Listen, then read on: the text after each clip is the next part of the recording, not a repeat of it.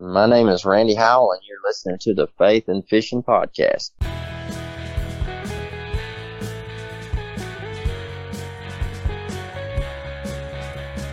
Welcome to the Faith and Fishing Podcast, where every episode I'll bring you an interview with a member of the fishing community, and they'll be sharing their faith stories and fishing memories with you. I'm your host, Cam Steele.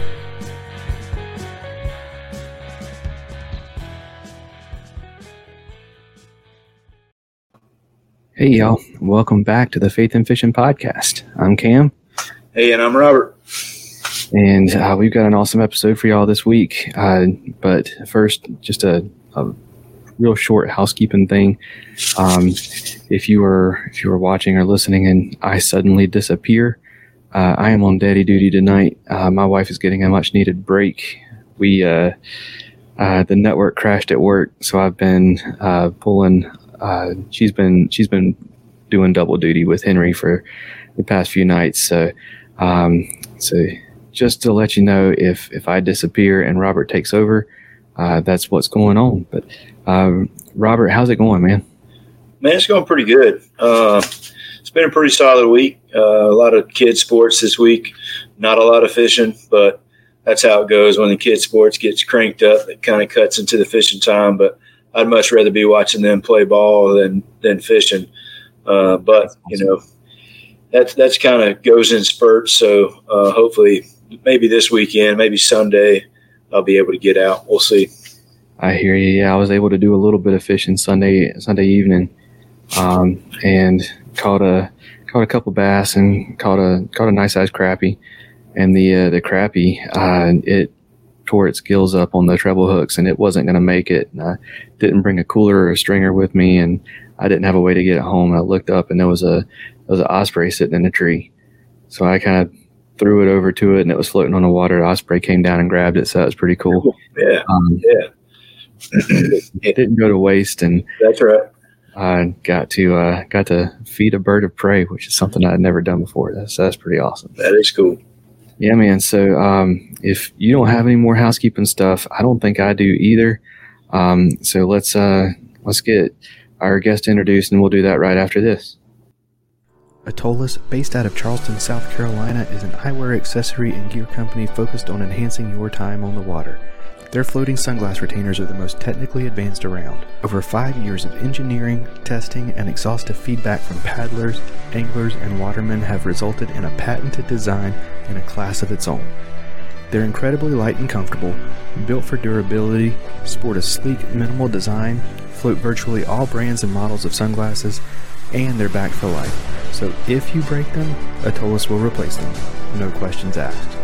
Whether you're fishing, kayaking, or boating, Atollas will save your shades from the dream. Head on over to atollas.co to check out their gear and use promo code FaithAndFish15. That's Faith, the letter N, Fish, the number 1, 5 at checkout to save 15% on your order.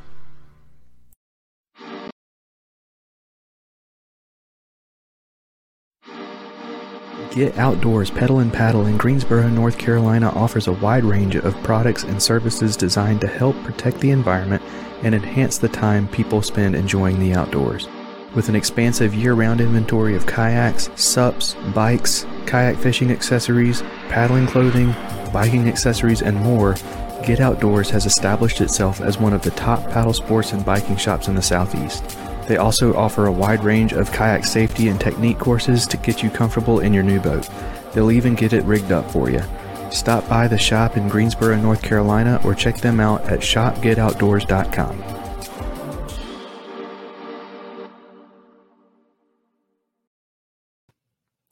All right, so this week uh, we've got someone on the show that I was introduced to through uh, the Paddle and Fin Network.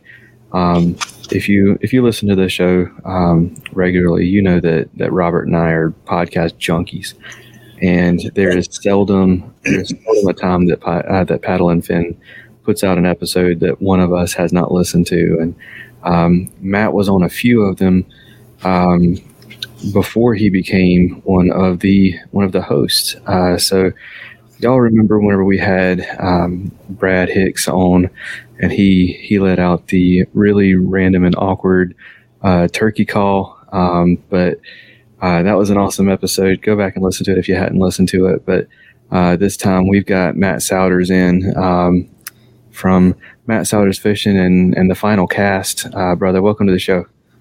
What's going on, fellas? How you doing? Good, good. Wow. wow. So yeah, man, go ahead, introduce yourself to our listeners and tell us who Matt Souders is.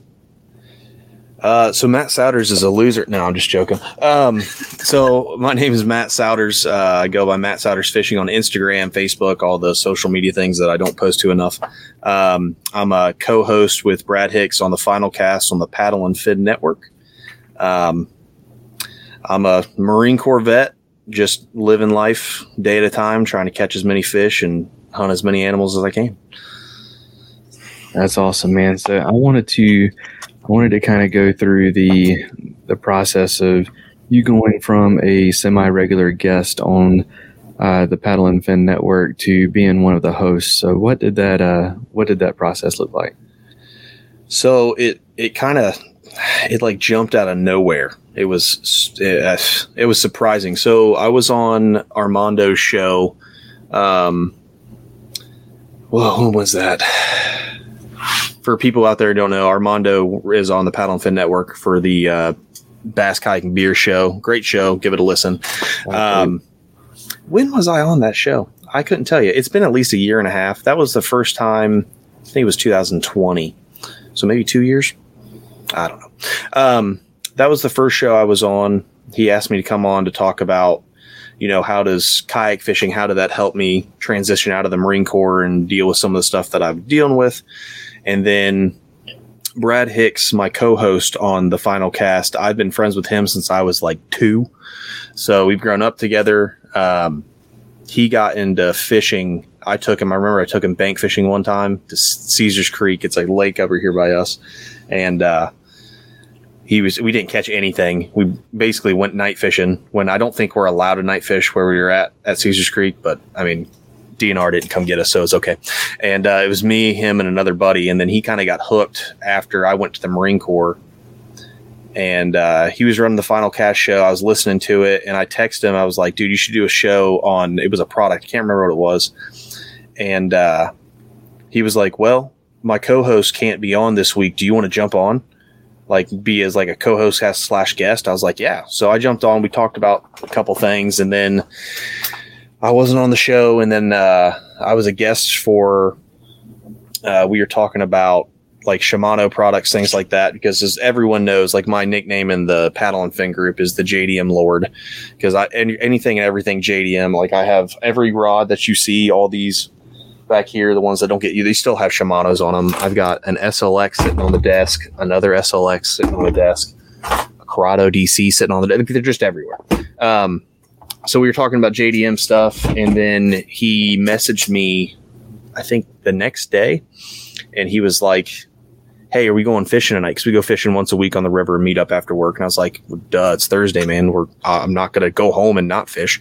So we met up, and he's like, "So." The co-host for the final cast, he was wanting to step away, deal with some family stuff, which was great. Um, focus on himself. He was kind of getting burnout, which I completely can understand. Um, and he was like, "Do you want to step in and be the co-host?" And I was, and like I said, it came out. I was on the show like three times, and then out of nowhere, it's like, "Hey, do you want to be the co-host?" And I was like, "Yeah, dude, that'd be awesome." And it was right before our Dale Hollow trip, so I do one show, and we talked a little bit before the show, but I was like nervous the whole time, like I wasn't talking a lot. Uh, on our show, with it being a product show, we share a lot of screens. I miss shared a screen, my Facebook popped up and I was like, oh no, and like canceled out of it. Like it was just, it was a, it was a cluster for me. And I was, uh, you know, and I, I it kind of, I kind of eased into it a little bit to where it's just more laid back. I was more serious in it than I thought, but went to Dale Hollow, man. And then ever since then, everyone in the group accepted me. They're like, yeah, you're a great ad. And I was like, I don't know how you think that because our first show sucked, but that's fine. and, uh, it's just been, it's been awesome since then, man, since about April of this year. So, over a two year period and three appearances, I jumped right into a show, which was dope. awesome.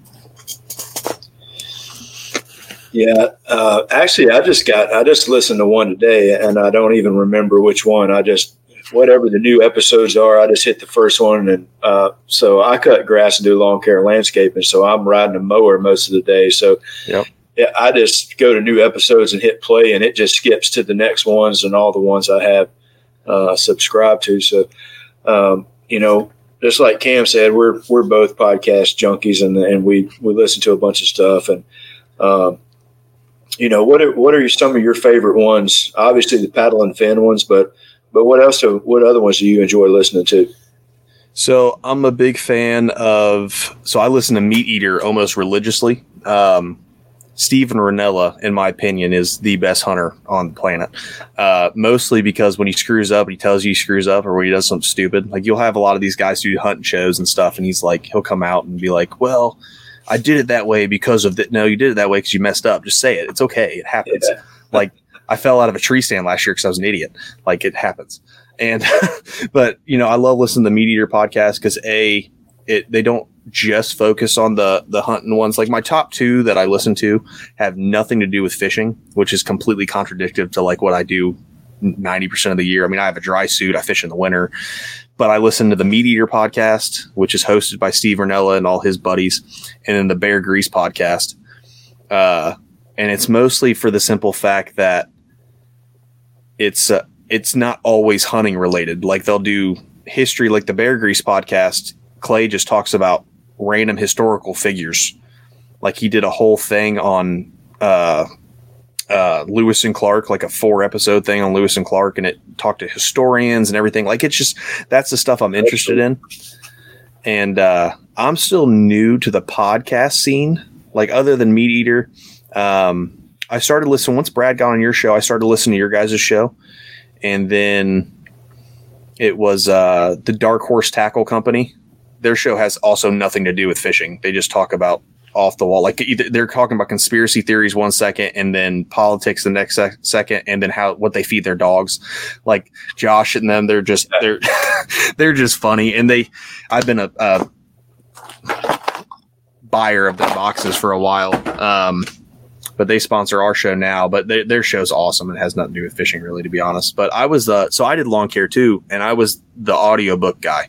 Like I would read or listen to like forty books a year, and I got into that in the Marine Corps. My first deployment was a MEU, which you go on a ship and you just stuck in a tin can with a thousand other people for eight months, and you can only go to the gym so many times a day and I ran out of music like the first week I was in there. So I downloaded like 40 audiobooks and that just got me hooked. And I listened to like military sci-fi stuff.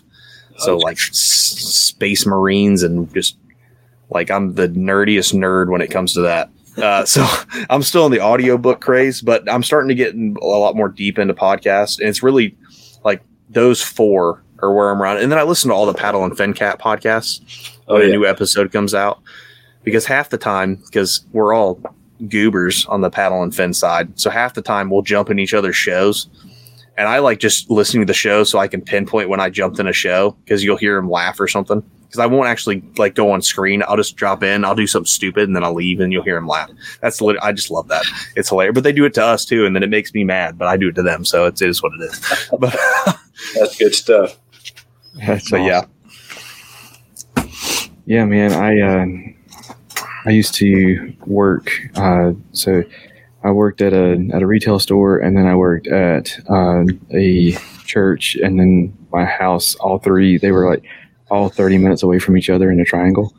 Um, Yeah. So I spent a lot of time in the car, and before I started on podcasts, uh, the audiobooks was something I burned Dude. through.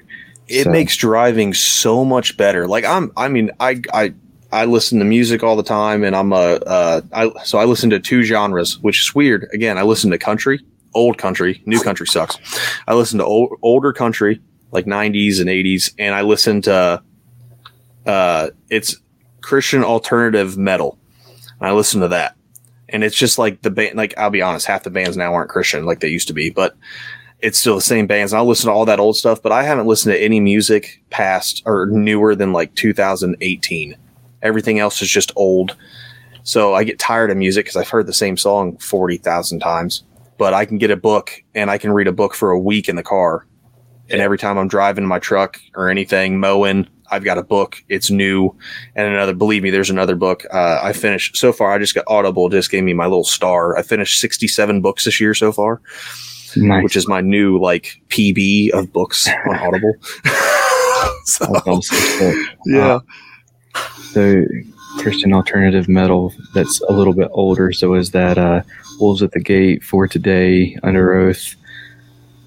Yes, Underoath, original Devil Wears. Prada. Um, and fun fact: if you know anything about Devil Wears Prada, I grew up with all those dudes and used to see them at the small venue we had here in town. Oh, Uh, same with For Today. I saw them when they were like super tiny and they opened for a band that like dudes you didn't know who they were and they were the opening band. Um, so yeah, it's all that stuff. Like it's all old school, way better than what's out now. Absolutely. All right, man. So um, I've got to I've got to to ask and give you a little bit of a hard time. what was it that got you hooked on uh, on making sure that you spend more than three hundred dollars on everything you own? no, See, what, that's how you it, know you listen to the show. what was it that uh, that got you hooked on the JDM stuff, man? uh, a 2015 Meta- Metanium DC. Uh, so my buddy was in the Marine Corps with me, and he was a big fisherman too. And he had that's when you couldn't get JDM stuff here. And he was on eBay, and he spent like five hundred dollars on a reel. I was like, dude, you're ridiculous. And I was throwing circa 2014. I still got it. Uh, Lew's BB1 Pro. And I was like, this is just as good. And then I threw his reel. I was like, this thing sucks. And so I went on eBay, bought one, and it was downhill from there. Like I was buying, like deployment money is a scary thing, especially someone who wasn't married, because I I lived in the barracks, my housing was paid for, I could go to the chow hall and eat somewhat edible food, and like I had free water. Like I, the most expensive thing I had to buy was chewing tobacco, gear when I lost it, and Mountain Dew. That was about it. Uh, so yeah, I was uh, like I was getting eBay stuff to my barracks all the time. Like my first sergeant would come out and be like, "What do you buy from eBay?" Because of course the boxes say eBay and they're all in Japanese handwriting. I was like, uh, "It's fishing stuff." First sergeant, he's like, "You're dumb," and just walk away. I was like, "Yeah, I probably am, but I don't care."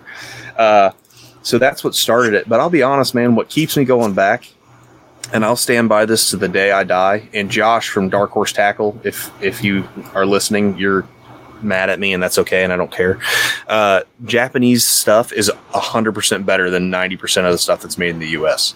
And it's only because they're about 10 years ahead of us in technology and everything. Um, so yeah, that's why I just keep going back because it's they're just better stuff and they look cool. Like Megabass stuff just looks cool. Like you can't tell me this does not look cool. It's just a popper and it's 19.99 and I bought it willingly and I didn't feel bad about it. But I felt bad spending seven dollars on a 6th Sense Catwalk. Like it's just is what it is. um, but yeah, man, I like quality. I, I'm a buy once, buy once type of person. So I buy once. It, Try once. Exactly. Exactly. Believe me, that's why I've got, and I'm a Browning dude. I've got a Maxus Wicked Wing. I've got a A5 Sweet 16 for my Dove gun. I buy once and I cry once. I never have to worry about it again. It is, I love it. My wife hates it, but she also buys cheap stuff from Target and then has to buy the same thing six months later. So who's the smarter one? Still probably not me, but it's okay. So That's awesome, man. Um, but yeah, I uh, I had to had to make sure that I, I gave you a hard time about that because it, it does it, it it I don't know. I guess the the first few episodes it was like that you were on there. It was like, yeah, we get it, we get it. You like Shimano. Calm down, buddy. yeah. Well, it's still like that. That's all I talk about. But it's starting to get bad because I've kind of got. So I'm with Douglas Rods this year, and I was with Megabass, not with them, but I just used Megabass rods before, and these Douglas rods are light years ahead of Megabass, in my opinion. Uh, I love them; they're awesome. But what sucks is you go down this rabbit hole and you can't claw yourself back out because you just keep finding deals, which is what I do. I just find awesome deals. But I've got six combos sitting over there with the like the lowest end reel is a Bantam MGL, and I don't use them. So now I see them and I'm like, I'm so stupid. Like I've got 30 combos and I only use like four of them normally. So I have a problem, but the first step to fixing it is admitting it. So At least you got the first step down. yeah, I don't know if I'm going to get to steps two through whatever, but at least I got one. I mean, it's fine. So Uh, you uh, you said you were on the Bonafide team. What are you fishing out of?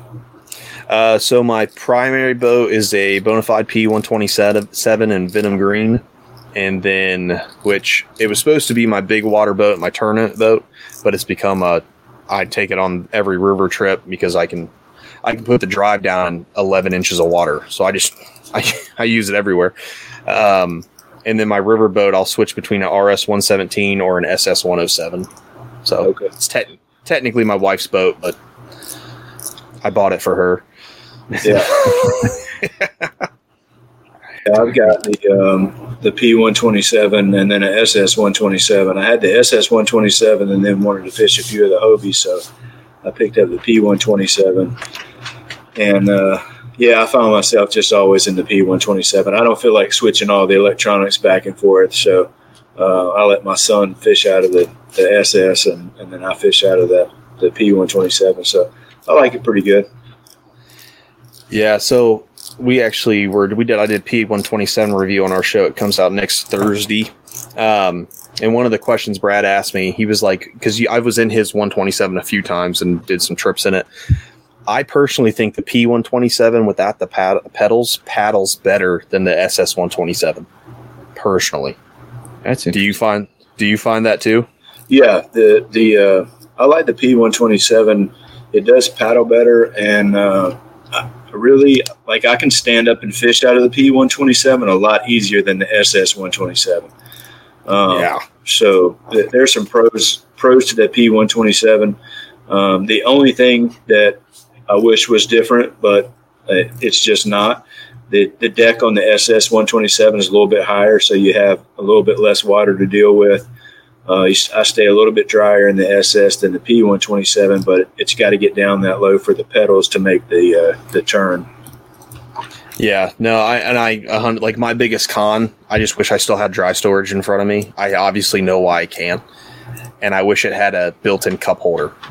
Like Yeah, the cup holder's on the the cover for the the pedals, and I fish it in rivers. So when I hit a rock or something, like my Nalgene always like goes flying. I lost it in the river. I had to buy a new one, which is annoying. But my full Nalgene's just in a eight foot eddy right now, probably just sitting there with fresh water in it forever. I'm never gonna get it back. So that's like those are my only two gripes. There's some other things I talked about, but I mean overall, I gave the boat eight and a half or a nine out of ten. Like I think it's yeah, fantastic. I like it. Absolutely, yeah. So, um, let's. Uh, sorry, I got the dogs in here with me, and uh, they um, they don't do anything quietly. Um, well, of course.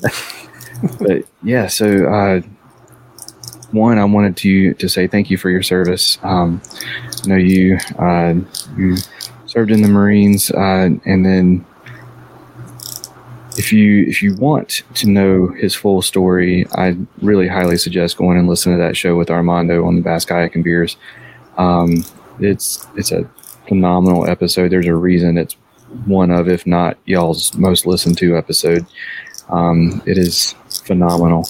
Um, but uh, Yeah, I just found out the, about uh, that like two months ago. We were we were doing uh, uh, a paddle and fin like after hours live show on Brian's Brian and uh, uh, oh man, my brain sucks. Um, the OG show on Thursdays, and uh, we were doing an after hours show, and me and Brad were fishing, so we were like coming in and out like because our cell signal sucks. So as I was driving home we had it up and it was you know we were talking and armando said that like this was a year year and a half after the show he's like yeah matt just so you know i got a ton of messages. That's like the best show i've ever had. And i was like well i didn't know. And that was more like uh what's the word? It made me more speechless than like being part of paddle and fin and being you know like the viewer base liked me and all that stuff. Like i was more because that episode meant a lot because there's stuff in there that i don't talk about like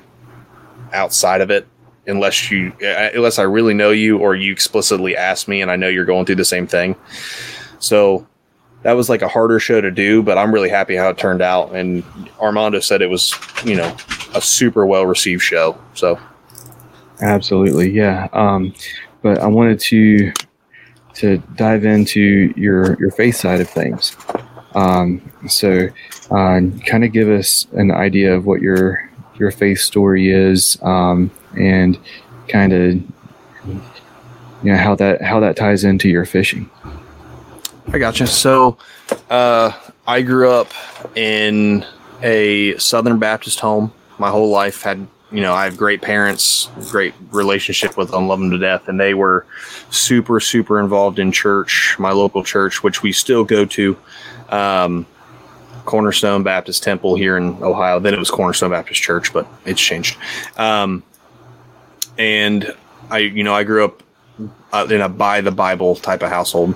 Um, to where you know just like it, whether you're a by the bible household or not but you know the respect your parents you know and the you know you go to i went to vbs every year and then junior camp and then senior camp and it was you know every summer was at every sunday morning sunday night wednesday night was at church you know i was wearing khakis and on wednesdays and sundays so wednesdays i got to wear khakis sundays i was in a tie that i hated from the age of six to now i hate wearing a tie like i had to be in a wedding in two two and a half weeks, and I'm like, this is stupid. I have to wear a tie. Um, but so I grew up in that, and then I went to Christian schools my whole life, um, from well kindergarten all the way up to sophomore year, and then I went to a public school from there. Um, mostly because I was an I'll just I was an idiot. Uh, I was that rebellious, and I think it's a lot of a lot of church kids are especially like this. They always like I always heard growing up the pastor's kid was always the worst kid in your youth group because I mean you're so it's it's not f- like forced down your throat, but you're so ingrained in it that you like I just wanted to rebel because it was something different. So by sophomore year, me and Christian schools weren't vibing. so uh and from there I kind of fell out of church. Like at my parents we like i only went sunday mornings. I wasn't going sunday nights with them or wednesday nights. They kind of didn't want to force it on me anymore. And i kind of you know i fell out a little bit. I moved out got an apartment with brad.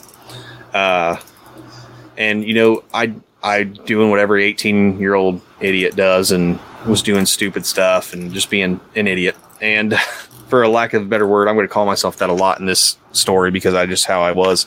Um, and then uh, was like that from about 18 to 21 when I joined the Marine Corps, mostly because I felt like my life was going nowhere and I knew I was having conviction from the Lord to come back into, you know, the reason why you feel nothing is because you're not, you know, striving to to better yourself in my word and spread the word, things like that. So I was like, well, I'm not going to listen to that. I'm going to join the Marine Corps.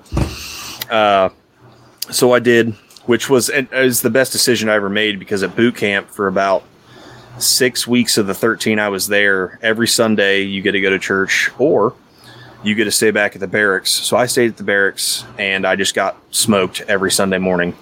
Even though I wasn't supposed to get smoked by drill instructors, I got smoked anyway. And uh, so I was like, you know what? Instead of getting smoked, I'll just go to church. And then I have an hour and a half of away time. So I went into it. I just want this hour and a half break, and about three weeks into that, uh, conviction really started to hit. I started getting a lot closer to God, um, and boot camp and the Marine Corps really pushed me back into it. Uh, but I had a different outlook on it, uh, and I kind of went through this throughout the whole Marine Corps. So when I got out of boot camp, the only times I really went to organized church was when I was back visiting family because we'd go back to my church and see all the people I pretty much grew up with, and you know when I was visiting. But I didn't go to church when I was down uh, in Camp Lejeune, North Carolina, not too far from you. I went up to Raleigh a couple times, um, and I kind of held. I, I basically held church with myself, and I would, you know, throughout the week, I'd read the good book, or I would, uh, you know, t- take time out, and that kind of evolved into kind of what my faith is now to where I like to say my church, the church I go to is the outdoors. So I I live stream a service from a local church that I know, like the pastor of, or even my church, every Sunday because I usually fish Sunday mornings, um, and I live stream when I'm out on the river by myself, um, and I listen to church, and I I feel like it's really a the outdoors have helped me with a lot of things. I, I can kind of decentralize from all my problems I've got going on in life because as adults, obviously, you know, you have the house to worry about, family to worry about, and especially as men, because you know, no one, we don't ever get to talk about any of our major problems. We just bottle it up, and I said it today. We just bottle it up till we're sixty, and then we have a heart attack, and then everyone cares about us. Uh, that's just that's just how it is, unfortunately. Um, but I can kind of get out of everything and really just focus on a either what the sermon I'm listening to is, what the pastor's talking about, or if I'm not live streaming, I can kind of just think, you know, what did I, I? I typically use Sunday as my refresh day, so I you know, what did I do wrong this week? What can I do better? Um, you know, how can I, how can I share the word? Which that's been my biggest thing. Like growing up, every Wednesday before church, we had visitation to where they pack all the youth group kids up in a tiny short bus and you go out to a neighborhood and you pass tracks out and talk to people. And I always sucked at that. I just, I hated talking to people. I felt like I didn't know what I was talking about. Um, so I've been working on that too. But like my faith story really it's been a lot of roller coasters, which I would I think a lot of people's faith stories like that. I mean, you look at Paul, who was a persecutor, and then he became one of the greatest warriors in Christ that was in the Bible. Um, so it's been a it's been a major roller coaster, and I think you know that's just your journey is always going to be a roller coaster, and you just have to have a, a way to be able to get back into it and get back on the path. So. Absolutely. That is awesome. Um, so, so whenever you're out, um, whenever you're out fishing or, or hunting or out in the outdoors and you're you're live streaming, um, you know, a, a lot of people won't view that as church. Oh, I know. Yeah, um, I mean, I've I've been told that. yeah. what is I guess I guess the the correct question is what is church to you then? Church to me is ex- it's how I look at it. So church in the Bible can be anywhere. It doesn't have to be in a building. It doesn't have to be major, you know, a major religion. It's whenever two or more people are gathered together to talk about the Lord or pray to the Lord. That, that's church. It says it in the Bible. Um, so how I look at it when I'm live streaming, there's other people live streaming with me for various reasons. I know another guy who live streams the same services I normally do doesn't go for the same reason I do. I just can't. I don't like being around a ton of people at one time. Um, now, do I think I'm going to walk into church and something's going to happen? I deep down I know, yeah, probably not going to happen. But there's a chance, and my brain just won't stop. I won't. I can't focus on the sermon because I'm always looking over my shoulder or, you know, something's caught my eye and I can't stop focusing on it. So, um, I look at it as church because there's other people who are like me who are doing the same thing. And then at the same time, I also view it as there are certain circumstances to where you can't be in that organized religion, uh, uh, not scenario, but environment to where, you know, there's a reason, you know, you can't go. Maybe you have to work every Sundays, you know, because while we were based on a Christian nation and everyone had Sundays off, that doesn't happen that way anymore. And some people don't have an option. Like I have to work every other Sunday. It, it's how it is. I can't get the days off, or I just won't work there, and I that's just not an option right now.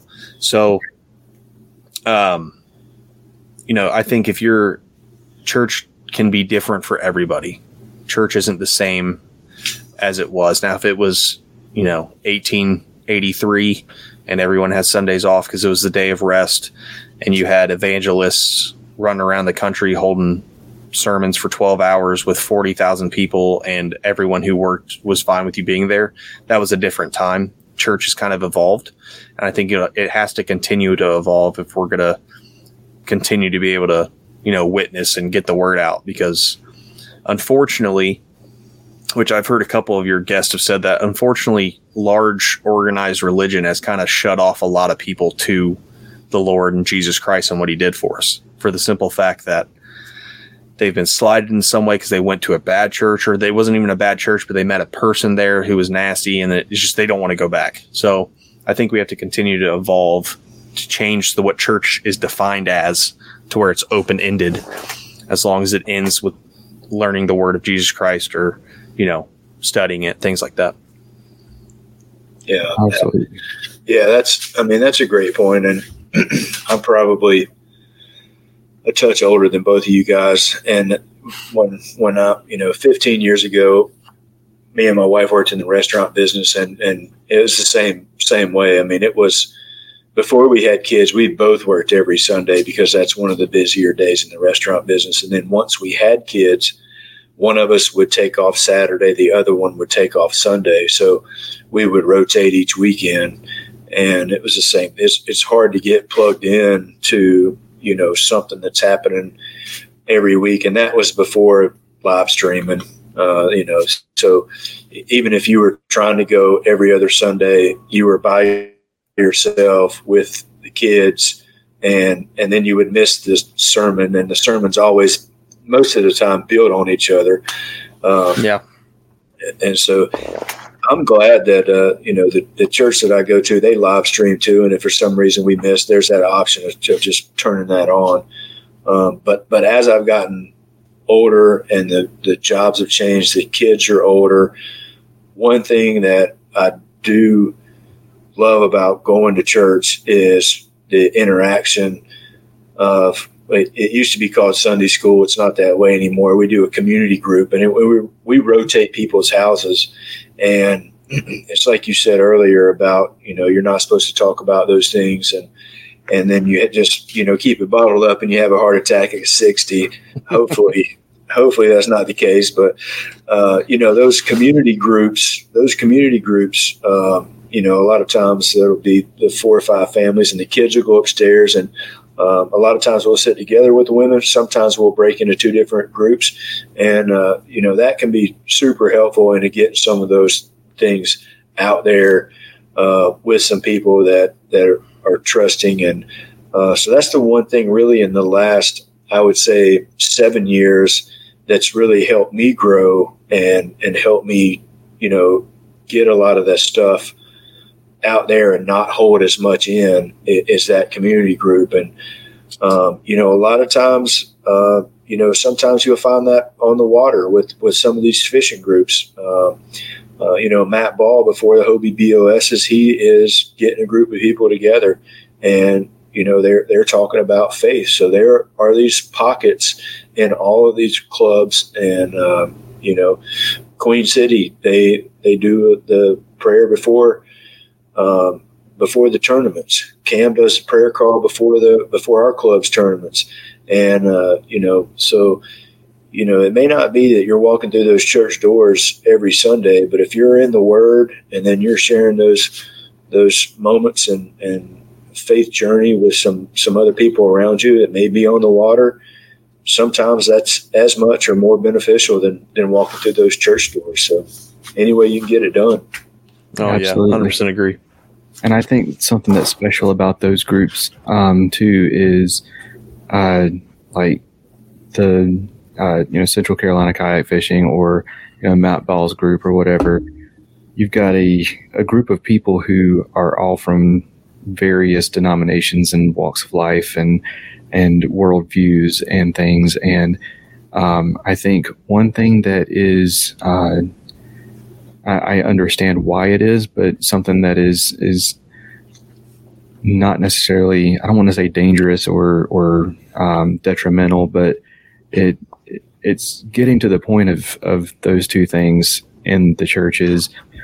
We have so many denominations and and groups of, of people that uh, we tend to do church with people that believe the exact same thing we do, and we don't we don't do a whole lot of growing that way. Um, so, uh, one of the things that's special about these these groups um, of of getting people together that all have different views on different things, uh, whether it be um, something like baptism. Um, one one denomination, uh, like he believes that uh, he believes that he should baptize babies and do it by sprinkling, and this guy believes that immersion after after salvation is is where where that lies, and you know whenever we can get together and talk about those things instead of um, you know um, yeah when it,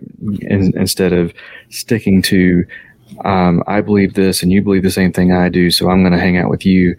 Um, we, it ends up being kind of stagnant and, um, and yeah, so uh, definitely something that's that's special there.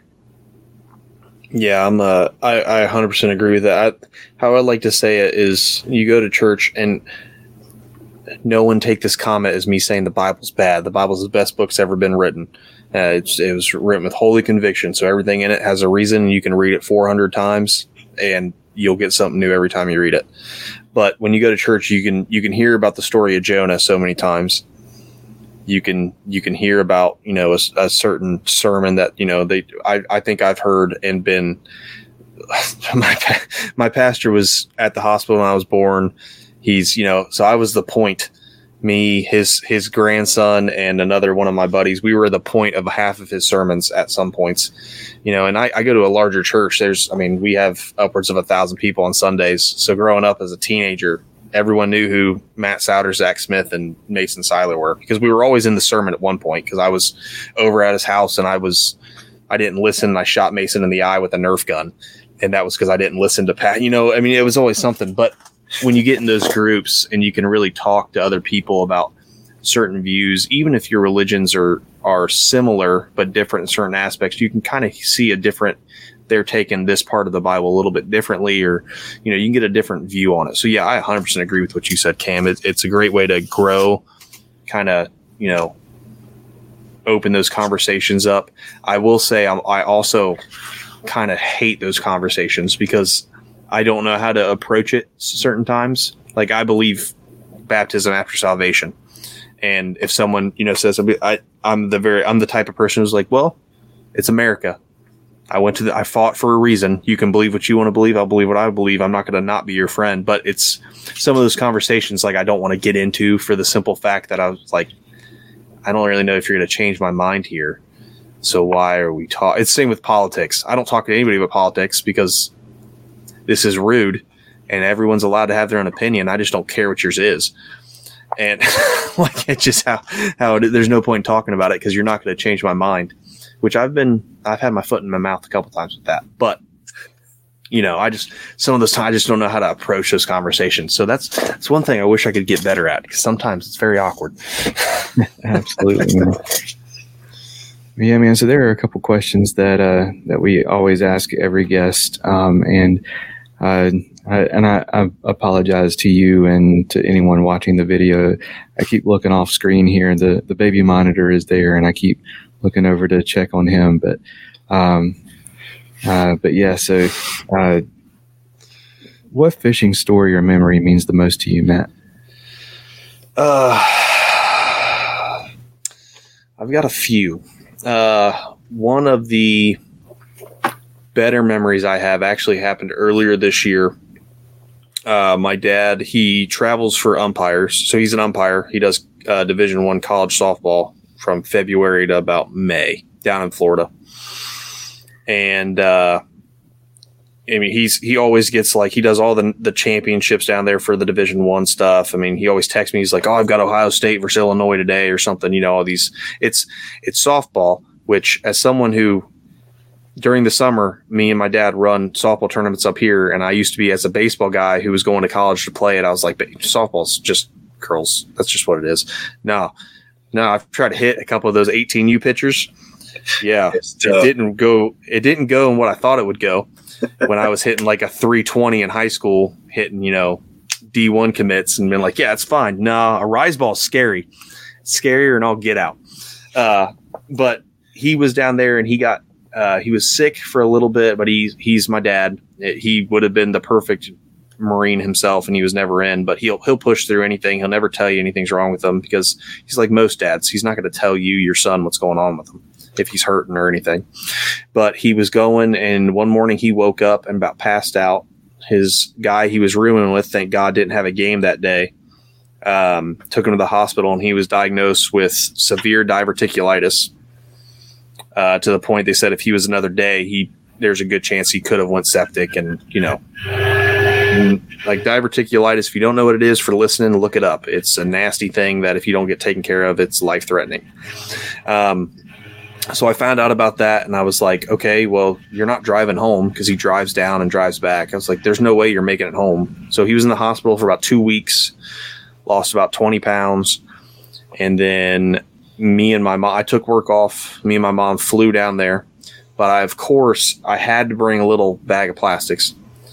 And because I'm going to Florida for four days while my dad's still recuperating.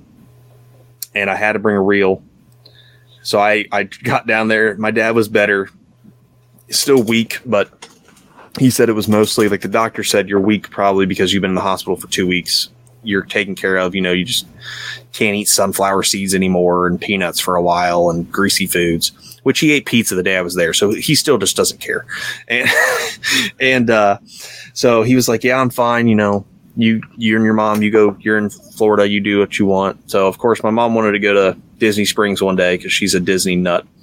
So we went there one day. But the first day, first thing I did, I got down there, made sure he was okay. About three hours later, I was like, "Hey, I got to go to Bass Pro to get a rod." He's like, "What do you mean?" I was like, "I brought a reel. I brought plastics. I got to go get a rod." So he's like, "Okay." So I went and I bought a rod at, at the Bass Pro in Orlando. Got back to a little pond that was in the housing area he was staying at, and I caught like three or four largemouth. I uh, got way too close to an alligator to feel comfortable and then I went back, and then he's like, the next day he's like, my dad's never been a big outdoors guy. He doesn't hunt. He gets mad when I shoot a deer or a duck or a dove. Like he doesn't care. He hates that I kill all of them. And he doesn't fish. We did when I was younger, but it was just because I think he wanted me to not bug him about stuff. And uh, he came out with me the next day. And this is another joy of the DC technology from Japan. My dad's never thrown a bait caster and I had a uh, lipless square or lipless crankbait tied on, and he came out with me. Hot day, you can tell he was struggling a little bit, but he took my rod. He's like, "I'm going to cast it," so he casts it, and he's reeling it back, doesn't get a fish, and it's like, I mean, it's it's hundred degrees, it's hot. Like I'm I'm not, I wouldn't be surprised if I don't catch anything. Cast it again, doesn't get a fish, and uh, he gave it back, and he's like, "Yeah, I'll watch you." And the next cast, I caught a largemouth on it, and I was like, yeah, I was casting the same spot you were casting, and that's like that's it sits in my brain now. Um, there's a lot of stuff. My head has hit the top of a Humvee going. Uh, if you will listen to the show, you know I like to say mock Jesus a lot, or choice. So I mean, it hit the top of a Humvee really hard. So I'll be honest, a lot of my memories it sucks. I can get pieces of them like growing up fishing. I, I remember where we went to fish, and I remember my dad taking a bluegill off the hook, but I can't remember the rest of the memory. It's, it's bad. But that that's easily probably one of my best memories because I got to fish with my dad as an adult when you know it's a great hobby. And I send him all my pictures now. Every time I catch a fish, it, we'll be at church, and I'll be like, "Yeah, Pastor made a great point." And I'll text him and be like, "Yeah," and then I'll send him a picture of a smallmouth I caught. Why he made a great point? It's like he made such a great point. Smallmouth jumped on my boat. you know, it's just it's that's awesome to be able to share, you know, that because baseball was our thing in sports, and obviously, I got old, and college didn't work out because again, I was an idiot. So, um, so yeah, that's that's definitely the best fishing memory that I've had recently. That's awesome. Yeah, yeah. Go ahead, Robert. Oh, I was just uh, just you know it's it's one thing you know a lot of people will be like uh, when I was a kid and fishing with my dad, and that's one of my you know my favorite memories is is fishing with my dad, and um, you know sharing that as an adult. You know when when you guys didn't do it that much, that that, that makes it even better. So that that was a good one. what about when, when you're? Uh, go ahead, Cam. Uh, I was gonna say um, I I almost lost my dad to diverticulitis back in uh back yeah man. I, I guess I was fourth or fifth grade. Um and you know he he had stomach issues and just wouldn't go to the doctor wouldn't go to the doctor wouldn't go to the doctor. And um whenever he finally did go to the doctor it was like you know you, you had a matter of hours. Like yeah. before um, so um definitely uh definitely understand uh, understand that, and I definitely understand the um, like the recovery and uh, got to make sure. I, I remember you know, Daddy ordering stuff with uh like ordering a burger with two bottom buns because he couldn't have the sesame seeds. Um, yeah. yeah, it's see, my dad like they told him like no greasy food, no sesame seeds, no peanuts. So this guy he he eats a pizza. Heck, because we took two days to get home. Normally, I just I drive straight through. He's done it before, but he's like, I just can't sit in the car that long. I was like, well, it's because you don't have a truck. It's not comfortable, but it's it's fine. So I had to dig at him a little bit, which I think I almost talked him into getting his first truck in his whole life. We'll see. It's a Ford Maverick, but I'm gonna take it. Um, so we stopped in Atlanta, or no, we stopped at a gas station, a Casey's down there or something. It was a Casey, I don't know. It's gas station pizza. So he comes out with a slice eating it. I was like, You're not supposed to eat that. So I'll be fine. But then we go to Culver's and he wants a sandwich. He's like, I can't have any sesame seeds. I was like, You just ate a gas station pizza pizza. Like it has more grease than like all of Pizza Hut combined, man. Like, but you're worried about the seeds. He's like, Yeah, that's way worse. I was like, What what doctor did you talk to? Like, is this the guy from The Simpsons or something? Because he doesn't sound smart. Uh I will say there's another memory because my wife likes to peek in on some podcasts. She doesn't listen to my show, but she listens when I'm on other people's shows. My wife has not caught a fish since she was with her dad, and her dad passed away when she was. Oh, I hope she doesn't listen because I can't remember. I think 14, 12 or 14 in there somewhere. But she fished with him. He was a, me and my buddy, and I'm not, this is all jest. Me and my buddy like to poke fun at cat fishermen because we're like, yeah, you just cast out there and you wait. Like that's not fishing, that's waiting and reeling. But so I poke fun that I like if if her dad was around, I'd be like, yeah, he's just a cat fisherman, just what it is. And you know, but she hadn't caught a fish, so I got that SS one oh seven for her. So she would go out with me, and the first time I take her out, she refuses to learn to use a spinning reel. She refuses to throw a bait caster. So she rocks. I think it's still back here somewhere she rocks a Shakespeare push button. Uh, and I took her out and I put a little EWG and I put a little Keitech on it. And uh, it wasn't even a Keitech. I didn't want to risk her ruining a Keitech, so I put a Big Bites bait swimmer on it. And it's in this pond that has largemouth in it, good size largemouth, bluegill and stuff. I was like, maybe you know, just throw that, throw those lilies right on the edge, and the largemouth come up and destroy that, which is true. I don't know what test line that is. I thought she's going to get a fish, it's just going to break off because it's it's Shakespeare ugly stick combo, so probably has four pound like Sufix on it or something. And uh, I'm fishing over here, caught a fish. She's mad, so she goes away from me because whenever she hasn't caught a fish in the whole time I've known her, so like 11 years, and uh, I'm over here facing away from her in the P127, getting used to the pedals and like you know understanding that a pedal drive's not going to turn on a dime. So I'm like, this thing doesn't even turn. Like I was mad. And then it worked out great once I figured it out. And uh, I just hear, babe. And that first thing I thought of is like, there's so many water moccasins in this pond. I guarantee you there's a snake swimming at her, and I'm not going to get there in time because I have to pedal through lily pads. And so I pull the pedal up immediately, and I look back, and she's her rod is bent over. Like I was like, oh my gosh, what is going on? She's like, I got a fish, like freaking out. I was like, don't horse it. She's like, what's that mean? I was like, just, just, just play with it. And she's just sitting there doing this, is going around. And she pulls up a Fish Ohio 14 and a half inch crappie. And it is sitting about that far off her tip. That's how much line she left out. She's like, yeah, I got it. And I was like, put it back in the water, like yelling, like screaming across this pond, get over there. and I pull, I, I get it by the lip and I take the hook out. I was like, you got to hold it. She's like, no. I was like, you're holding the fish. So she holds it and she's like, Oh, it's not that bad. And it had a slime coat on it. And she was like, This is so gross. I was like, Well, I got to get a picture for the gram. So I took a picture and then we got a slow motion release video, which that video got 40,000 views, which was insane. It's probably just because my wife was in it. It was a my ugly mug, but whatever. but yeah, that's another great memory. Both my memories happened within the last eight months, and it's That's awesome. awesome. I love it. Yeah. So- Yeah, it, it's, that's funny. My uh, my dad's reel of choice is a Zebco 33. So, and he I tell outfishes you what. every time we fish.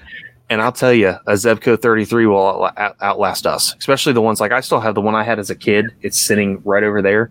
And I guarantee you, all I have to do is put one little dab of this Reel Butter on it, and it'll be good for another 20 years. I don't understand they, they should never change the design because now they break all the time. But those are tanks. Yeah, I was getting ready to say once. Uh, I don't want to bash brands, but once they got bought out by you know who, that's uh pure fishing. I'll bash them because they own everybody now, and everything they buy sucks. do they uh do they own Quantum? Because that's who bought They- Zebco. they owe yeah no pure fishing owns quantum abu shakespeare ugly stick zebco eagle claw which is why all their hooks suck and rust immediately because they don't have a coating on them anymore because it costs too much money uh, i run a product show and i bash companies all the time it's how it is if you want an honest show the final cast is where you're at because i don't care uh, who else they own a couple they own Sufix now which is why you see their eight uh, the 832 and the 131 are the only eight strand braids they have anymore. All the other braids that were eight strand are now four or six because it costs too much money. And why 832 jumped up to like $28 a spool instead of 21. So yeah, pure fishing ruined American fishing. There you go. That, that might be the clip for this week. Just that little right there. my little, my, my, I ju- see. It's like Brad will get like we go on rabbit hole rants all the time. That has nothing to do like the show, the P one twenty seven. I we went on like four rabbit holes that had nothing to do with kayak fishing at all. Like Yeah. one was a I was talking about hunting. Uh, I think Brad was Brad was talking about what was he talking about? Like we were talking about the drink of choice, like Mountain Dew or water or something. Because I don't drink water, I drink Mountain Dew like all the time. That's all I drink. And uh, yeah, it's awesome. So I'll go on those little rants, and it's great. It's even better when guests are on the show that are like important, and I go on a rant about a completely different thing, and they're like, "All right, I mean, okay." So, oh yeah. So we get back to the uh, the next question. Now, when you're out on the water, what is what's your normal conversation? What are you talking about with with some guys out on the water? So typically, I pretty much fish with the same core of guys every weekend or during the week. We all meet up after work on Thursdays or Tuesdays. Then we'll go on a float Saturday or Sunday because we don't fish big bodies of water. We just fish our rivers here. Um, and at the very littlest case, it's me and Brad. So we've got to the point to where when we get on the water, we'll point out, I'll say, "Oh, dude, that looks really good over there. We gotta, we gotta eddy up and fish this spot." Or I'll start catching fish like Saturday. I, I caught the first fish on a jig, and Brad's like, "Jig?" I was like, "Yep." Caught the next fish on a jig, and he was like, "What color are you throwing?" And I showed him everything. So I'm talking about lure choices, um, and I like to take guys who are new to fishing and kayak fishing in general out. So I'll actually give like little hip pocket classes, like, "Hey, what are you throwing?" Well, I'm throwing this, you know, perch colored. We have no perch in our rivers. I'm throwing this perch colored crankbait, and I was like, "Cool, man. That's the wrong bait to throw." Do you have like a sexy shad crankbait or a shad crank? Like I'm, I'm talking about that stuff, and then uh, I'll talk about the lunch that I've brought. I'm a big, big talker about whatever lunch I brought or Stacy brought or made for me. My wife, Stacy. Uh, she's her whatever she makes me is always elaborate, and I always bring tortillas and peanut butter, and I don't make them here. I just put them in a cooler, and then I make it when I'm on the water because it's easy and it tastes delicious. Uh, so yeah, it's all it's just like the show. It's all over the place. I'll be talking about like on Sundays when Brad, I'll I'll say, hey, this was just in the service, and then five minutes later, I'll say, dude, I could go for a like a McDonald's like sandwich right now, like a breakfast. Like it's just I'm the most scattered blank brain dude when I'm out there. It's not even funny. So Uh, good. That makes it interesting for sure. no, oh yeah, But we also have the uh, a what's your favorite uh, segment, and uh, so I'll start that. And uh, the first one, what's your favorite? What's your favorite scripture? Uh, growing up, it was Jesus wept in James uh, because it was easy and it was short and I could always answer it. Um, and as cliche as it is, my favorite scripture will always be John three sixteen. It's the tried and true. You know, for God That's so loved the world, He gave His only Son. I mean, it, it gives you the exact plan of salvation and why it happened in one verse. It's pretty straightforward, and I love it because it's the easiest icebreaker. Because even if the people aren't religious, they know John three sixteen. Yep. Either either they saw Tim Tebow wearing it on some eye black uh, when he was playing for Florida, and they looked it up, or they've seen it in TV shows or something. They know what it is. Um, so I love that verse because it's It's straight universal. into yeah. it's universal for everybody. So Yeah. yeah. Awesome. Uh, what's your favorite Bible story if you had to just pick one? If I had to pick one, I would pick Saul to Paul. Pretty much that whole that whole the whole story from Saul to Paul for the simple fact that I I take a lot of pieces of it for my own life because for a long time it, the difference is I wasn't, you know, growing up I was all about it and then I fell out of it real bad. Um but you know, I I was when I was out of it I would, per- I mean, I'm not going to lie. I would persecute, you know, guys. Oh, you go to church still every Sunday. You're 18 years old. You don't need to do that. You can do what you want. You're an adult. You don't need to go just because our parents, especially guys I went to church with. Because I'd be like, hey, man, do you want to come out Sunday? Oh, I'm going to the, you know, the Bengals are playing the Browns and I got tickets because I'm a Browns fan. Don't make fun of me. Um, and, uh, I'd be like, dude, I got, I got tickets. We're going. And he's like, dude, I can't. I got church. Dude, you're 18. You don't need it. So I would persecute, um, or I would poke fun and, you know and so i really take that that story to heart because i i, I kind of lived it not to the extent you know i wasn't i don't think it's, it's weird because i hate saying like oh yeah i really take i take pieces of that because i lived that but i didn't live that but i did in my own mind you know what i mean Yeah, yeah, exactly. So uh, let's see. Your favorite fish to catch. So they've they've already they you've already got the bite, and you're reeling it in. What what's your favorite fish to fight or catch? smallmouth bass it is the best fighting fish in the united states other than a peacock a peacock will give it a run for its money but smallmouth bass all day long Yeah, I, I like that one too. Um, so now kind of go to the flip side of that. What's your favorite fish to fish for? So so before you're catching it, you know. Uh, same. Still smallmouth bass. Okay. Um, we've got a lot of largies in our lakes and stuff here, and then we got some on the river. I will say a river largemouth is super fun because they're super spread out up here. Like it's not common. So when I get one, it's I'm fighting it. They fight like smallmouth because they're in the river. They're usually not huge, but they fight like they're bigger.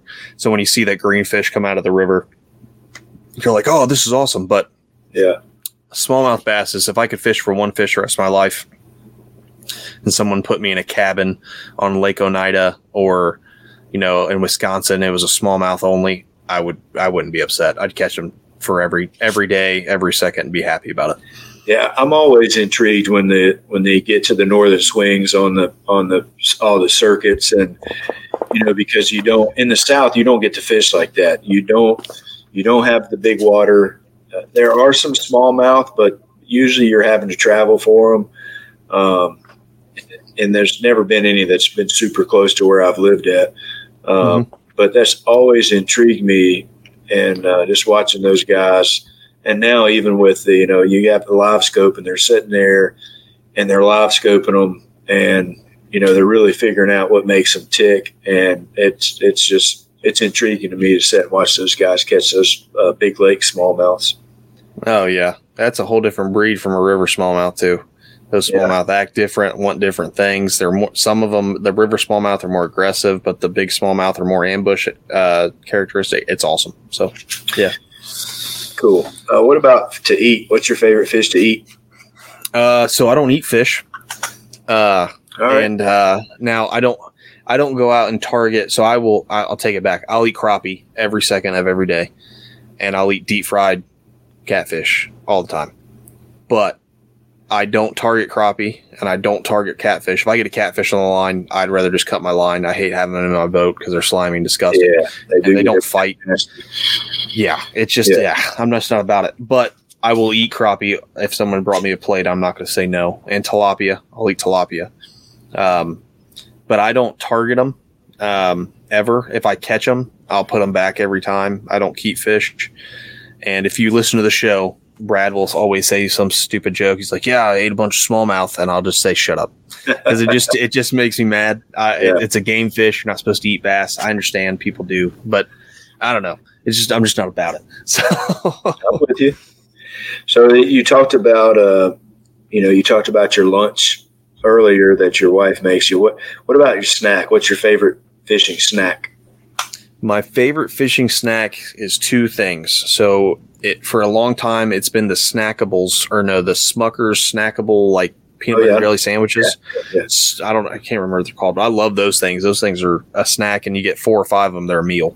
And uh, but lately it's changed. Have you have you seen Uncrustables. That's Yeah, what it is. I love go. those things. The, the strawberry ones I can't find them in my Kroger here, so I have to go to like Sam's Club and buy the giant boxes of them. But it's fine because I eat them all. Um, or uh, it's new, at least that I've seen it. Pop Tarts have little bite-sized Pop. Tarts. Yeah. Yeah. I just those. found those a week ago. Yep. And I buy them in every gas station I see them, and I buy the packs at Kroger now. And that's like my go to snack. Like I just have two of them on either side of the boat, and I just grab one when I'm ready, and I'll eat the whole thing, and then dump it in my mouth. And then 20 minutes later, I was like, man, that was really good. And I'll get the other one, and then I won't have a snack the rest of the day because I eat it within the first hour I'm out there. That's the worst thing when you're sitting there eating something. And I, I actually did it with a sandwich today. I stopped back by the house and made two peanut butter jelly sandwiches. And I, I ate one before I ever got back outside to the truck. And I went back outside to the truck and I'm driving down the road and I'm like, I swear I didn't eat both of those sandwiches. And it's like, you know, you sit there, especially when I'm fishing, I do it all the time. You know, I'll reach back in the cooler and get something and eat it. And I'm like, oh man, that was good. Reach back, get another one. And then you reach back and it's like, damn, all my stuff is gone. I'm like, did I eat all that? Because I, I don't even remember eating it all. And then when it's gone, I'm like, oh my gosh. So here's here's what I do now to fix that problem. My go-to like meal because it's easy is I'll bring a big jar of Peter Pan peanut butter, smooth, and a whole thing of flour tortillas and a knife. And I could eat. I mean, those flour tortillas. I get the ones that are like that big, the six inchers or Uh-huh. the five inchers. I get a hundred of them, and that peanut butter. I mean, I'll eat. I've ate like Saturday. I ate nine, Huh. just because it was there, and I I love peanut butter. So Yeah. yeah, I was, that's that's how I solved the problem. Uh, that, that works. I may try that. Uh, so what about body of water? What's your favorite body of water to fish? Uh, favorite body of water I fished in my whole life uh, would be Lake Okeechobee in Florida. Uh, I know it's not a smallmouth body, like smallmouth body or a body of water I would want to fish the rest of my life would probably be either Dale Hollow or uh, uh, uh, Lake Oneida. Those two would be awesome because they're full of smallies and they're huge. But Lake Okeechobee has a special place in my heart because I got my PB largemouth. It's a 12 and a half pound largemouth I got out of there. Um, I'm never going to beat that again, just how life is, unless I go to California or stay in Florida for a month. But uh, I'll Yeah, give you 12. three. 12 and a half is, is pretty tough. Yeah. Uh, yeah, it's a good fit. Like I've Yeah, caught a couple. great. You know, I could a five here is like a ten plus down south in Ohio because we just don't have big fish. So I've caught a couple fives and been like, oh, it's cool. And I've caught a nine down south, and that's awesome. But I'm not going to beat a 12 and a half, Yeah, which is probably why I like I like brown fish better than green fish Right. because I still have a chance to beat the brown Yeah. Yeah, yeah. My, I'm sitting on nine one, but uh, not a 12 and a half. That's that's a once in a lifetime right there. Oh, no. Yeah, it was special. And what sucks is I was on leave from the Marine Corps, went down there with my buddy, fished, caught it. It was the picture was on my phone. This was before iCloud was a thing. I had an Android. Went back, got in my kayak, and I fished some of the new river that runs through Jacksonville. And a, a big old gator was coming up on me, and I freaked out and started paddling real fast. And I didn't have my my phone tethered, my Android, and it plopped right out and right, right in the water and I didn't send the picture to anybody. It's it's that phone with that picture is corroding away right now in a river in Jacksonville, North Carolina. So yeah, it sucks. Yeah, it sucks good. so bad. Um, but I've got it in my brain. That's the one memory that didn't go away. So There you go. What about what's your uh, favorite time of the year? If you had to pick a time of the year, fall. Yeah, it's, fall, it's get some of always that top water bite.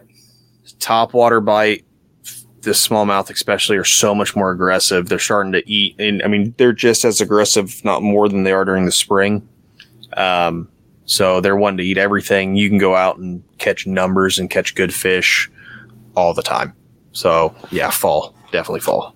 Yeah, and then uh, last but not least, favorite lure. Oh, that changes. Um, favorite lure that if I knew I could throw it year round and catch fish on it is the jerk bait. Um, Okay. I'm a like I said, I'm the JDM guy. I throw nothing but Megabass Vision 110s. I've got two boxes full of them, which is a lot of money, and two boxes of jerk baits. But I will throw those if I could throw them in the middle of summer and catch fish on them consistently. I would. But uh, right now, my favorite bait would probably have to be the Jig Masters finesse jig with a uh, Nico crawl on the back of it. Um, and if you haven't checked out that finesse jig for either of you, it's the same size as a normal jig, so it's not super finessey. It's got a finesse skirt on it, but it's got a EWG hook with a screw lock in the head, so you can 100% Texas rig almost your bait, make it uh, completely weedless, and throw in whatever slop you want. Hmm. And it's awesome. I'll have to check that out. I was on their uh, Jigmaster site today. I think it was today or yesterday, looking at stuff. Yeah, the finesse jig is is bomb. It's choice. Well, we, we were about to go into the hunting segment of the Faith and Fishing podcast, but I see Cam has rejoined, so I, I guess we'll have to save that for another time. He's muted. Yeah. Unmute. There you go. There we go. Yeah, uh, I was gonna say you can go for it, man. But uh, sorry about that. I, I fully expected to be to be called away because the baby was crying, not because the dog peed on the bed behind me. Well, So we've got uh, we've got two dogs, and one of them uh, lived outside for the first year that she was uh, she was alive before we adopted her, and she never fully got the hang of of potty training. The other dog, most well potty trained dog I've ever seen, she rings a bell when she has to go outside. Like she, she yeah, that's good. who knows what she's doing, but the other one, she she holds it until she can't, and then she'll go outside and get distracted by a toad or a squirrel or something, and then come back inside, run upstairs, jump on the bed, pee, and then come down like all guilty and like sit at your feet like Yeah, with her head down. yeah Oh man, yeah, I've got it's it's funny because the same thing. I was we got a golden retriever here in Ohio when me and Stacy got married. Went down south, helping my buddy find a dog. I found a husky wolf mix that was getting rehomed. He had lived outside his whole life. He was two. Uh, no, he was one when we got him. Same same same thing, and he's the same way. Like to the point now, he's fine. Like last year, he was doing that. Like he'd go outside. He's not a typical husky. He doesn't. ca- He doesn't. He just doesn't yell. Well, he does now because he's finally realized what he is. But he he's not like crazy. You don't have to. He sleeps all day. He's the laziest dog on earth. And uh, but he would go outside, pee a little bit, and then come inside and pee on a chair, like the whole bladder. And I'd look at him and be like, "What are you doing? Like, stop it!"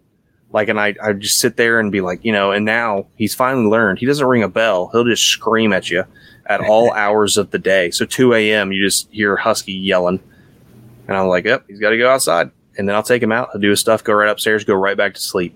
Just Yeah, like at the least jerk he he is. Yeah. Yeah. So yeah, so I have no clue where we are.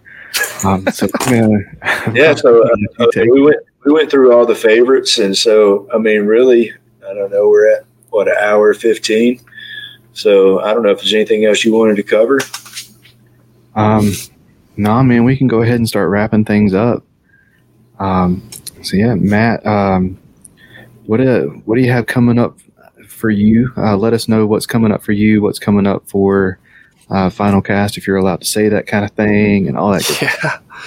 So we have uh, a lot of good. So, if like me personally, uh, I I didn't get a chance to fish one whole tournament this year, which sucks. I went out for like four hours on a tournament and then had to leave.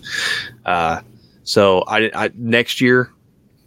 I'm, I'm, I might be seeing if any either one of you guys do any of the Bassmaster events. I might see you there because I'm gonna try to do at least three. Um, meet up with Dan Perry and uh, a couple other ones. Um, so that's on the scene for next year. The rest of this year is kind of just preparing. Um, I'm excited. This is going to be my first full winter fishing. So I get to enjoy being in a dry suit with a neoprene gasket around my throat, choking me out for the first six months. Um, with the final cast, we've got a lot of really good shows come up or coming up. Um, ICAST was just in, you know, a couple months ago, so we've already had some really good shows through it. Um, we had Feel Free Kayaks, Bonafide, some of the bigger kayak companies, and then um, we got some bait companies coming up. One I'm super excited about, which I don't know when this would air, but the tw- no, not the next show, the not the 22nd show, but the show after that. If you're listening to this before, definitely check that out because that's going to be with Nico Baits. Um, it's a bait company I just found a couple months ago. It's the same super plastic or elastic that Z-Man uses, but it's a much purer form of it. So hmm. those baits, like a pack of six crawls, don't get sticker shock. They're like 13 bucks. On the back of a jig, I have had multiple smallmouth that I have watched tear regular plastics, especially Googans and you know Gary Yamamoto's, tear them in half on miss strikes, to where I have that crawl has teeth marks in it like a soft plastic swim bait, and it still looks perfect. So definitely worth it. So that'll be a really good show. Definitely check that out. And then we have a lot of good shows. I mean, you know, just keep keep an eye out. We have some bigger names lined up, hopefully, over the next couple months. Um, so it's going to be a good end of the year. And then next year, all the companies start dropping their final design boats. So we're going to have a lot of people back um, to talk about that stuff. So I'm pumped. It's going to be a good year. Absolutely. And uh, I want to give you an open floor to shout out sponsors and supporters and anybody you want to say thank you to, give shout outs to, all that good stuff. So, first person I want to say thank you to is my wife. Uh, she allows me to spend obscene amounts of money on eBay for JDM stuff, and then uh, the hookup tackle. Uh, the guys who run that place know me by name. They I message them on Instagram personally, and they hook me up. Uh, so she allows me to spend that money, and then she just allows me to really enjoy my hobbies, um, which is it's something that goes sight unseen a lot of times in relationships. She lets me go hunt. She lets me fish. Um, so yeah, first off, my wife, and then I just want to thank the paddle and fin crew for allowing me to join the group. Um, it's been awesome. I was kind of really missing that camaraderie coming out of the Marine Corps, and I got it back. So that's uh, it's done a lot for my mental health. So that's great. And uh, sponsor wise, um, for everybody who continues to sponsor me, Douglas Fishing Rods, best fishing rods on earth, in my opinion. Um, Bioenno lithium ion batteries. I've had three batteries going pretty much nonstop for two and a half years, and I've had zero issues with any of them. They all still have full charges. Um, and then uh, Dark Horse Tackle, new sponsor to the final cast. Been a long time subscriber, and uh, if you go with it, I promise, no matter what tier subscription box you get, especially if you get the champ box, you'll see a ton of hand painted balsa crankbaits that go for twenty five dollars, and you're getting four or five baits of that same quality every month. So um, definitely, definitely Dark Horse Tackle. And if you use Paddle 20, shameless plug here, if your viewers use Paddle t- 20 on uh, Dark Horse Tackle, you get 20% off your first subscription box, no matter which one you get. So check it out. Awesome.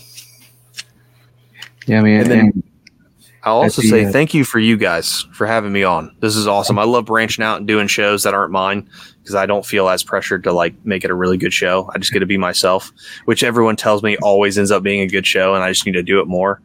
I just can't. So uh, thanks for you guys for having me on. I really this has been a blast. So thank you. Absolutely, I, I love going on other shows too. Um, gives me like I don't have to steer the ship. I can just sit exactly. back and, and answer questions and all. I love it. Love it. Yeah, man. Uh, I know you. Uh, you plugged it at the beginning of the of the podcast, but um, in case people have forgotten, go ahead and let us know uh, where we can find you and follow you and all that good stuff. Yeah. So uh, I primarily post on Instagram. That's pretty much the only place I do post. Um, Matt Souders Fishing. Super easy, straightforward uh, that's I'm, I'm laxing on it right now. I was posting every day for like a solid six months, and then now I'm posting like every two or three days, mostly because I'm getting burnout from social media.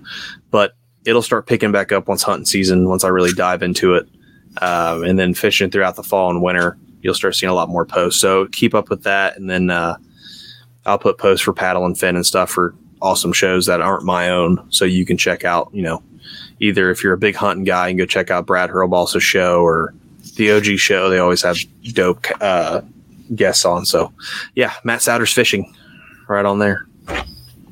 Awesome. Well, Matt, man, thank you so much for coming on the show.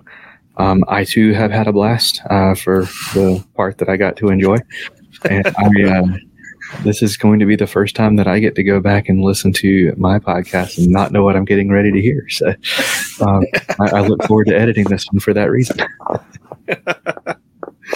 Oh, you missed some good stuff. Just make Yeah, sure you leave the part in when me and Robert were uh, making fun of you. Okay. All right. It was a good one.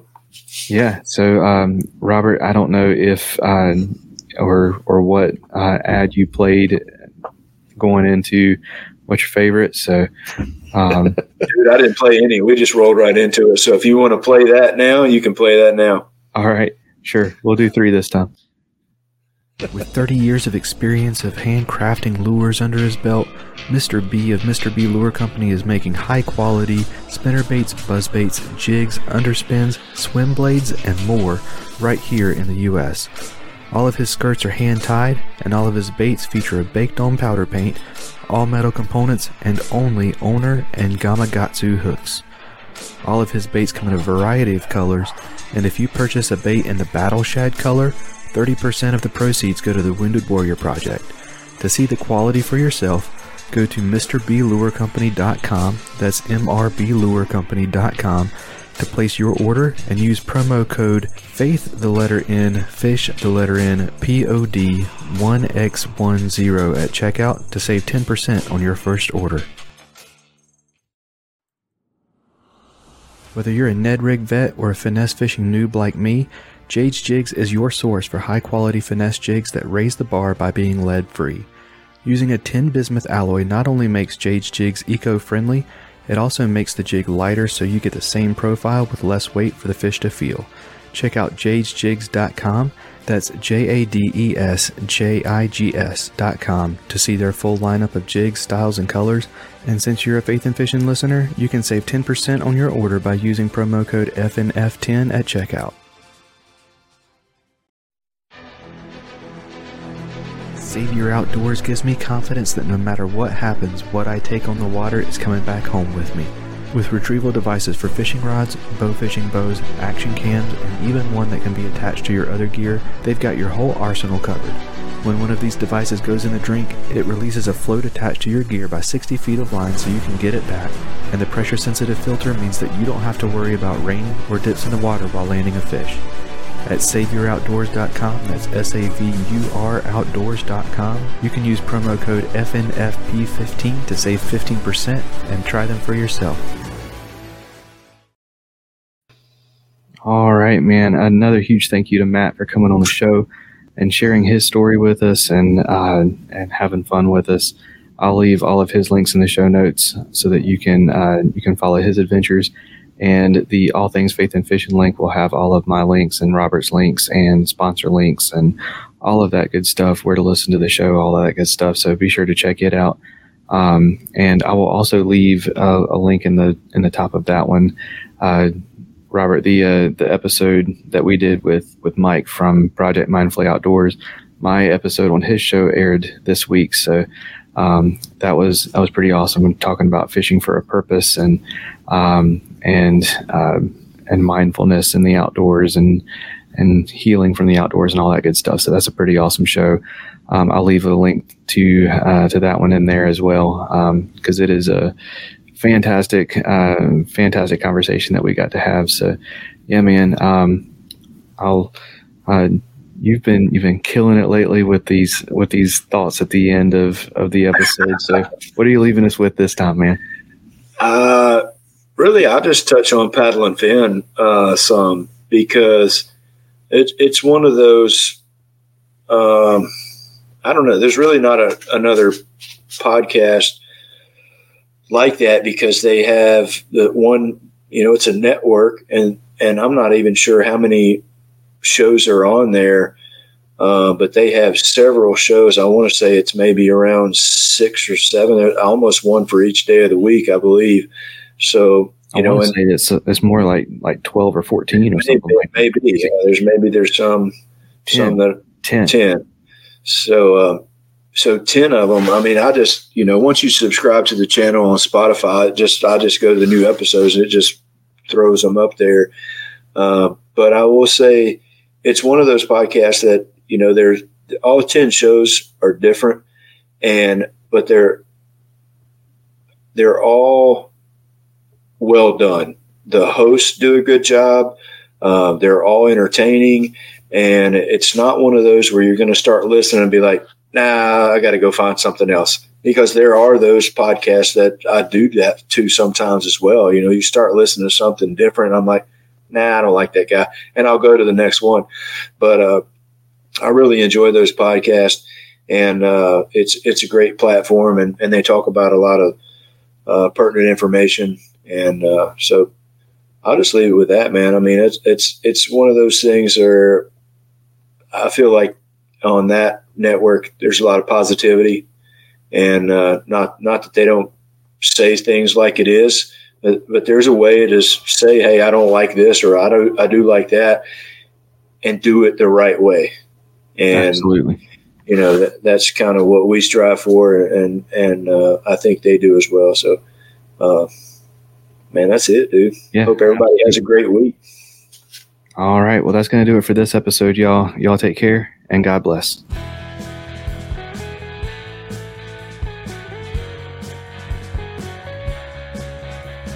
Thank you for listening to the Faith and Fishing podcast.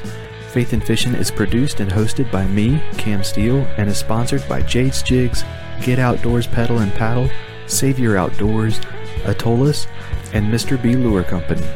Be sure to give us a rating and a review and to subscribe wherever you listen to podcasts. That's going to do it for this episode. Y'all take care and God bless.